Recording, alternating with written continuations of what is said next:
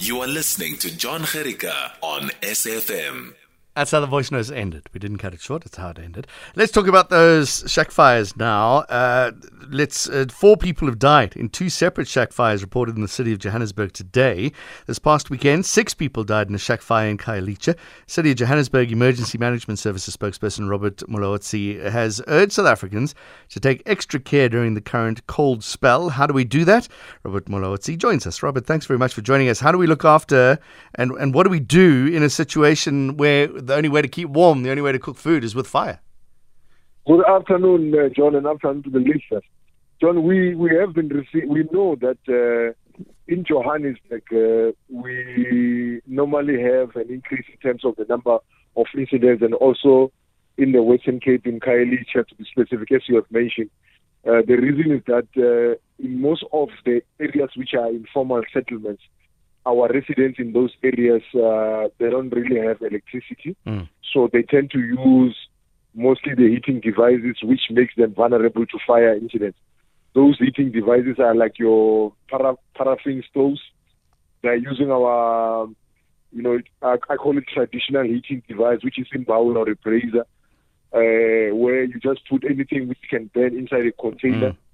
Yeah, so uh, those kind of uh, uh, heating devices they make our residents much more vulnerable to fire incidents. You see, uh, they're still using candles where you know beer bottles, cold drink bottles are being used as a candle holder.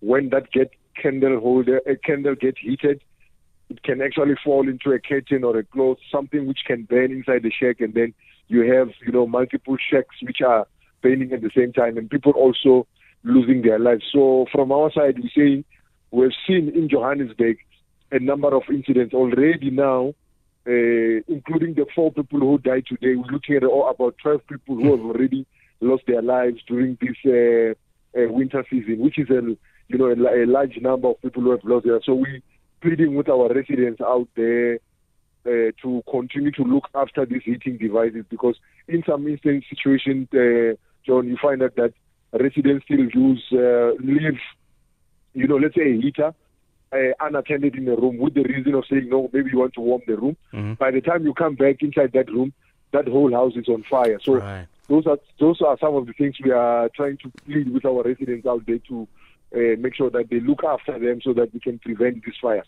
All right. So always, always be around. If there's an open flame, always be around that open flame to make sure that it's, it doesn't catch a light or catch something alight. Robert.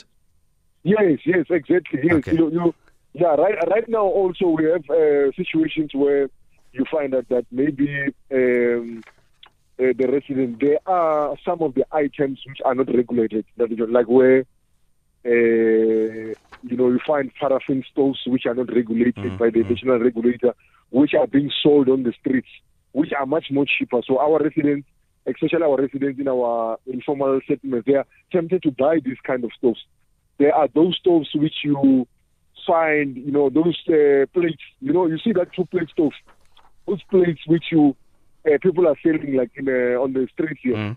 So people will buy that plate, and then when you get home, you connect like a wire into a plug. So you put like a shovel, the shovel which you use, you know, in the yard to clean Yeah, up your yard. Yeah, they put it down there. Then they put that uh, plate on top of the shovel. So they continue to do their business, cooking and all that. So those are some of the incidences which we are coming across as and when we responding to this uh, community. So we are we are pleading to them to show them the dangers of you know uh, you know illegal connection of electricity and things like that. To say if we do that, we are not only posing danger as and when when we have fires, but also even kids when they are playing. You know they can be electrocuted while they're playing there. And then you have some of them they might also end up losing their lives. So those are some of the um, educational programs which we are taking into our communities, visiting churches, community centers, and also, uh, you know, uh, uh, uh, those organized communities like the street committees, your community policing fora, so that at least everybody has got like some kind of skill, you know, Mm. to deal with emergencies as and when they occur in Yes, their, have- have- respective communities. I've, heard about issues of low water pressure, but if everybody could get a bucket of sand or something nearby, then that that will help you guys at least try and, and, and keep the fire contained uh, as best they can. Exactly. John, exactly. Because those are some of the things we're saying. Because you see. In the, in the uh, informal settlements, most of our residents, they don't have like a constant water supply. Yes. So we encourage them, as you said, to say, have a bucket of water, have a bucket of sand. So mostly we train them to say, like, to form up a chain. When there's a Right. fire, they will form up a chain, then they'll hand over each other that bucket, and then they, they get to extinguish that fire. Unfortunately, that is John, as and when we're doing this, we've got unfortunate situations like the one we witnessed over the weekend in Fleurhof, where you find that we've got lots of shebeens, which are most of them, they're not licensed in these areas, which are informal.